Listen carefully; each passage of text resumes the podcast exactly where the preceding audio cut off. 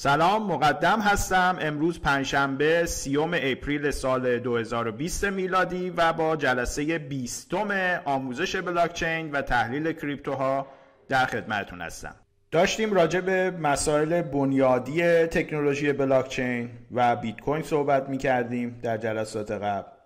و دیروز رسیدیم به مسئله بلاکچین و واسطه ها. این سوال رو مطرح کردیم که آیا تکنولوژی بلاکچین باعث خواهد شد که خدمات واسطه گری و اینترمیدیری از بین بره یا خیر؟ یک توضیحاتی دادیم جلسه قبل و امروز توضیحات رو تکمیل می‌کنیم تا بتونیم یک نتیجه گیری داشته باشیم و به یک پاسخی درخور برای سوالمون برسیم.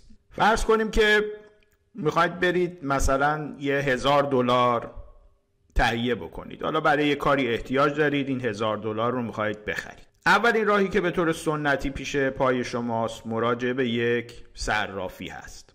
صراف یعنی دلال ارز کسی که ارز رو می‌خره و میفروشه.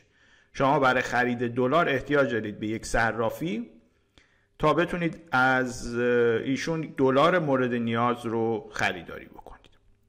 شک نکنید که وجود یه همچین سیستمی یعنی یک سیستم دلالی که عقل بشری در طی سالیان متمادی به وجودش آورده برای کار شما واجب بوده و این شغل هم از این جهت به وجود اومده که بتونه کار شما رو راه بندازه.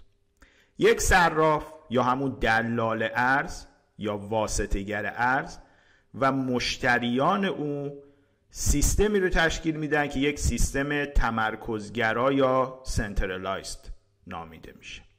در یک سیستم تمرکزگرا یا سنترالایزد تمام مشتریا به یک سرور اصلی یعنی به همون صراف یا دلال ارز متصل هستند بدون اینکه با هم رابطه ای داشته باشن بدون اینکه همدیگر رو بشناسن. مشتریان لزوما همدیگر رو نمی‌شناسن و این فقط سیستم مرکزی یا همون صرافی هست که مشتریان رو می‌شناسه احراز هویت می‌کنه و مشتریان هم او رو می‌شناسن و او هم احراز هویت شده. حالا خیالمون هم راحت هست که حالا هر کشوری هست. بانک مرکزی یک مجوزی داده یک وثایقی از او گرفته و قابل اعتماد است. در سیستم تمرکزگرا گفتیم قبلا با خاموش کردن سرور اصلی کلی سیستم خاموش میشه. یعنی سیستم centralized یه سیستمیه که کلید خاموش و روشنش دست یک نهاد یا سازمان یا شخص یا حکومت هست. اگر صراف یا همون دلال ارز مغازه خودش رو ببنده فروشگاه خودش رو ببنده و دیگه خرید و فروشی انجام نده دیگه نمیشه ارزی خرید یا فروخ و مشتریان هم بدون ارز خواهند. همونطور که مشاهده میشه در یک سیستم سنتی centralized یا تمرکزگرا وجود دلالی که مشتریان هم برای خرید و هم برای فروش اقلام خود به اون مراجعه کنند و بتونن بهش اعتماد کنن ضروری هست.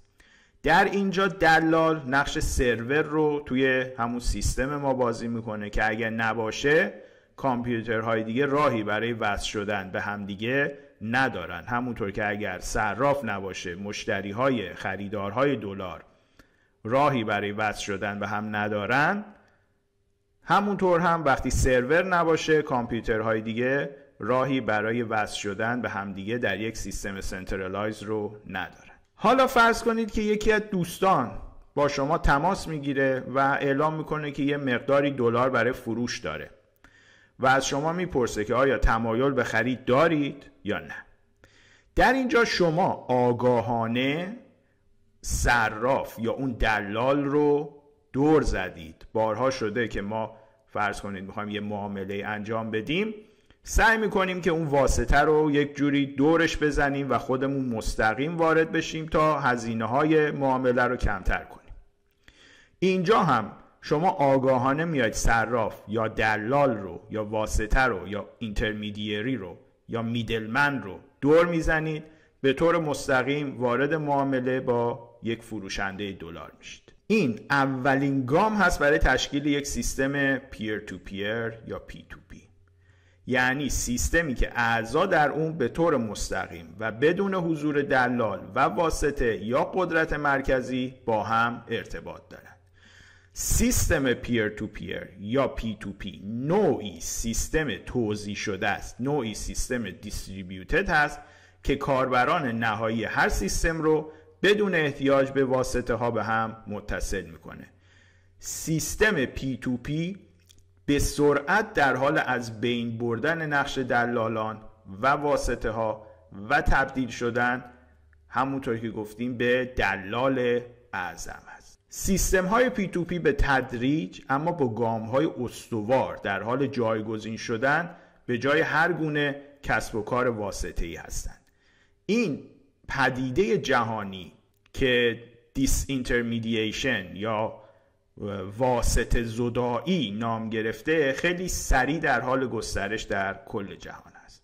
در یک سیستم P to P که مثلا برای صرافی ایجاد شده دیگه احتیاجی به هیچ واسطه‌ای به عنوان صراف نیست. هر کسی قصد فروش ارز خودش رو داره میاد به طور مستقیم به خریدار نهایی وصل میشه و در این بین کارمزد دلالی تقریبا به صفر می‌رسه. کسی که قصد خرید ارز رو داره هم به همین منوال به طور مستقیم به فروشنده واقعی وصل میشه و بدون کارمزد و با بهترین قیمت ارز مورد نیاز خودش رو می‌خره. اینجا اما یه مشکل اساسی وجود داره که این مشکل رو ما باید حلش بکنیم. اون مشکل چیه؟ اون مشکل صحت معامله یا اینتگریتی هست. وقتی شما از یه صراف خرید ارزی رو انجام می‌دید بهش اعتماد دارید چون مجوزهای لازم رو از مراجع زیرب گرفته. چون همون سیستم centralized اون رو تاییدش کرده.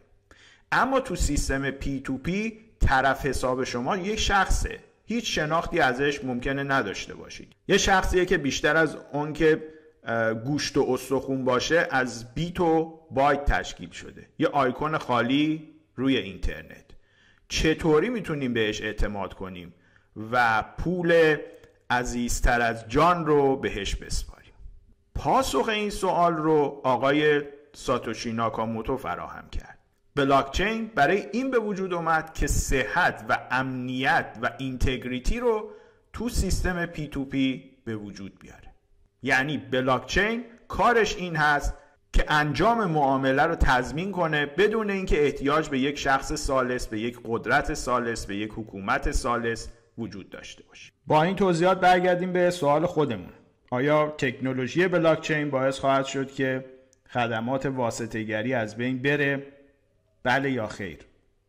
پاسخ هم بله هست و هم خیر. چرا هم بله و هم خیر؟ به این جهت که بلاکچین و سیستم های پی تو پی خدمات واسطه گری رو از بین نمی‌برند اما واسطه گری های کنوری رو تغییر شکل خواهند داد و تا همین الان هم به مقدار زیادی این کار رو انجام دادن اگر دور خودمون رو نگاه کنیم.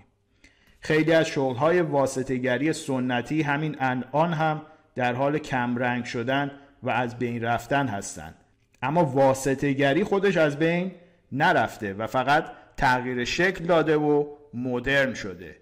آژانس های خدمات تاکسیرانی با شیوه سنتی به تدریج کنار گذاشته شدند و به جاشون سیستم های P to P بزرگتری یعنی شرکت های تاکسیرانی اینترنتی ایجاد شده.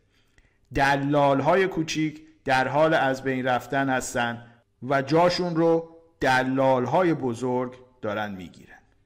آمازون، علی بابا، اوبر، تو ایران خودمون دیجیکالا، دیوار، شیپور، اسنپ، تپسی و غیره و غیره چیزی جز سیستم های پی تو پی نیستند که جای دلال های کوچیک رو گرفتن. دلال های کوچیک میرن و جاشون رو دلال اعظم می‌گیره. دوستانی که قصد انتخاب شغل یا تغییر شغل دارن حتما این آینده نگری رو داشته باشن. حتما حتما توجه داشته باشن که روند تغییرات زندگی بشری به سمت disintermediation به سمت واسط زدایی و ایجاد سیستم های P to P مخصوصا مبتنی بر بلاکچین هست. هنگام انتخاب شغل حتما به این نکته توجه بکنه. خب بعد از این بحث بنیادی بریم سراغ تحلیل روزانه بیت کوین. الان که ویدیو رو داریم می‌سازیم قیمت بیت کوین حدود 8770 دلار هست که بیش از 5 درصد نسبت به دیروز افزایش قیمت داشته. امروز پنجشنبه سیوم اپریل سال 2020 هست و بیت کوین هم بعد از یک روز گرد و خاک که تا حدود 9400 دلار هم رفت بالا الان یه correction و یه دوره استراحت رو داره می‌سازه و بهتر هست که ما هم امروز استراحت کنیم position ی رو باز نکنیم تا ببینیم جهت بازار به چه صورت خواهد بود و چه کفهایی یا سقفهایی رو خواهد ساخت و جهت رو به چه سمت ادامه خواهد داد. اگرچه خب اکثریت بازار نظرشون روی این هست که روند افزایشی ادامه خواهد داشت. همونطور که می‌بینید فیرنگ ریدمون افزایشی هست و نماگرهای بولیشمون به تدریج دارن بیشتر میشن که این نشانه از این هست که اهالی اکثر بازار انتظار دارند که بیت کوین یک کف جدید بسازه و دوباره شروع کنه به بالا رفتن. برای امروز اما وارد بازار نمیشیم و صرفا نظارگر خواهیم بود تا ببینیم که به چه صورت باید رفتار بکنیم. سود کل دوره هم تا کنون مثبت 1600 پیپ هست. جمعه شنبه یک شنبه ما جلسه جدید نخواهیم داشت و دوشنبه با جلسه جدید جلسه 21 در خدمتون خواهیم بود. موفق باشید.